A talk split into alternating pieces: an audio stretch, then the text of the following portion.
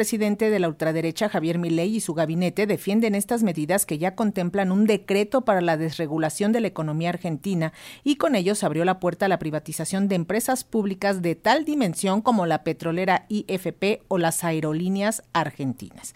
Y para conocer de primera mano lo que sucede en Argentina, hacemos contacto vía plataforma digital con la periodista Ana Cecilia Puyals, conductora del programa Con X de México, a quien saludamos, con, con, muchísimo, gusto. Ahí está, a, quien saludamos con muchísimo gusto. Eh, Cecilia, platícanos, hablamos un poquito antes de que tomara el poder eh, Milei y no nos imaginamos que en tan solo 15 días llevara esta situación a Argentina. ¿Qué tal, Enica? ¿Cómo están, amigos de Radio Educación, equipo y auditorio? Pues eh, mira, lo que pasa es que lo paradójico de esta situación, eh, Lénica, es que eh, Javier Milei no prometió otra cosa. O sea, él dijo exactamente que iba a hacer todo esto y 56% de los votantes lo eligió. Entonces, pues no, no dijo otra cosa, dijo exactamente lo que iba a hacer, pasa que lo ha hecho en, un tiempo récord, por lo menos no, lo, no es que lo haya terminado de hacer, porque además ha dicho que faltan muchas cosas por hacer entonces, si esto es el comienzo, no sabemos cómo va a continuar, porque en el medio de todo este paquete mm, eh, de, regulación económica, pues eh, hay todavía muchas, muchas dudas, sobre todo, y la principal y la primera es cuándo realmente entre en vigencia porque el presidente Milei dice que ya, ya entró en vigencia a partir de que se publicó, es decir, el día 21, sin embargo, eh, las leyes indican que no, que esto entra en vigencia dentro de ocho días, en realidad, pero todavía lo tienen que tratar las cámaras y para eso hay plazos, plazos que son por ley y que en teoría tendría, digamos, si se cumple con esos plazos, tendría que entrar en vigencia el 15 de enero. Sin embargo, pues ya eh, empezaron a, mostrarse los aumentos en todo lo que es eh, medicina, insumos, empezó a ver en, las empresas eh, vislumbrar qué es lo que, digamos, en cuanto a lo que es la reforma laboral que ya mencionaste, que, va a haber muchos cambios, ya las empresas los empezaron a, las empezaron a cocinar. Entonces, es eh, nuevamente y como una constante de lo poquito que lleva este gobierno, eh, tenemos la incertidumbre, la incertidumbre, la incertidumbre y lo peor de todo es que mientras tanto estamos pasando por un proceso de, inflación que ya, de hecho, muchos economistas ya la nombran como una hiperinflación. Y mientras tanto estamos pagando todo esto las personas, o sea, los que quedamos en el medio, esa casta de la que hablaba mi ley, que iba a pagar todo el, costo económico de, de todo lo que sucede, pues no lo, no, es, es muy, em, es todo muy, muy, eh, eh, con muchos equívocos, muchos me, me, desdigo, digo, me desdigo, hay incertidumbre, cuándo entra en vigencia, qué es lo que hay que hacer. Mientras tanto, el salario de un trabajador se fue a la mitad.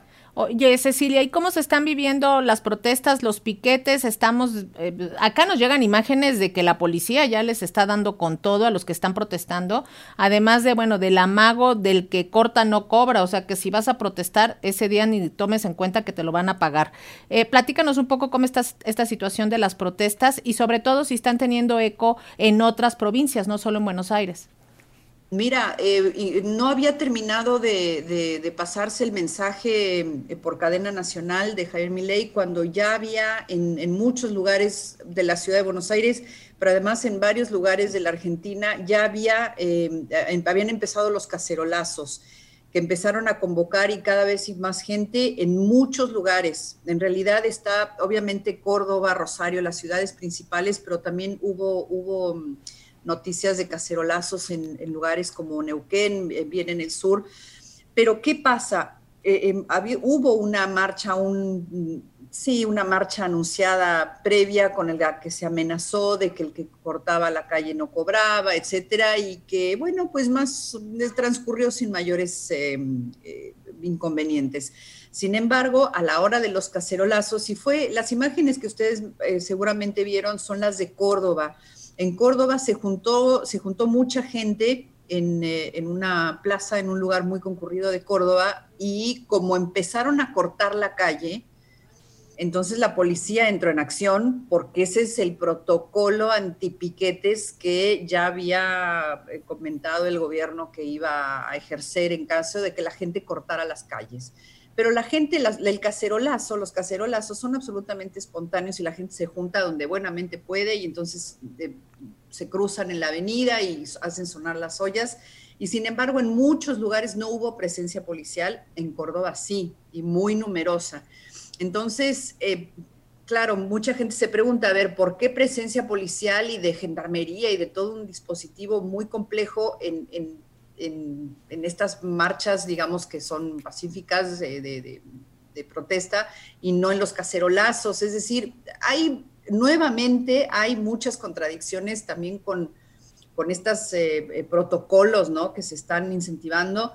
Obviamente va a haber más cacerolazos. El próximo miércoles ya está anunciada otra marcha, otra marcha que seguramente echará a andar nuevamente una, otro protocolo y se está eh, pues cocinando de alguna forma un paro general o se iba a convocar a un paro general Mientras tanto, creo que las cacerolas van a seguir sonando y va a ser absolutamente espontáneo. O sea, la gente sale al balcón o sale a una esquina, ahí em, arranca la olla y pues de repente pues la gente se empieza a sumar, ¿no? Pues Cecilia, vamos a estar muy atentos de esta próxima movilización y ver si se concreta este paro. Por el momento te agradecemos muchísimo que nos des estos minutos a las audiencias de Radio Educación para darnos todo este contexto que se está viviendo en Argentina. Tristemente, después de, pues se los dije, esto, como dices tú, mi ley no está mintiendo, él está cumpliendo sus promesas de campaña. Ah, absolutamente. Eso es, está lleno de paradojas este, este inicio de gobierno. Vamos a ver cómo sigue. Te lo agradecemos muchísimo. Va un abrazo hasta Argentina. Feliz Navidad. Ya sé que por allá va a empezar el calorcito. Acá estamos con frío, pero va un cálido abrazo y que tengas buenas fiestas. Ya empezó el verano, así que feliz Navidad también para ustedes. Gracias. Hasta luego. Hasta luego.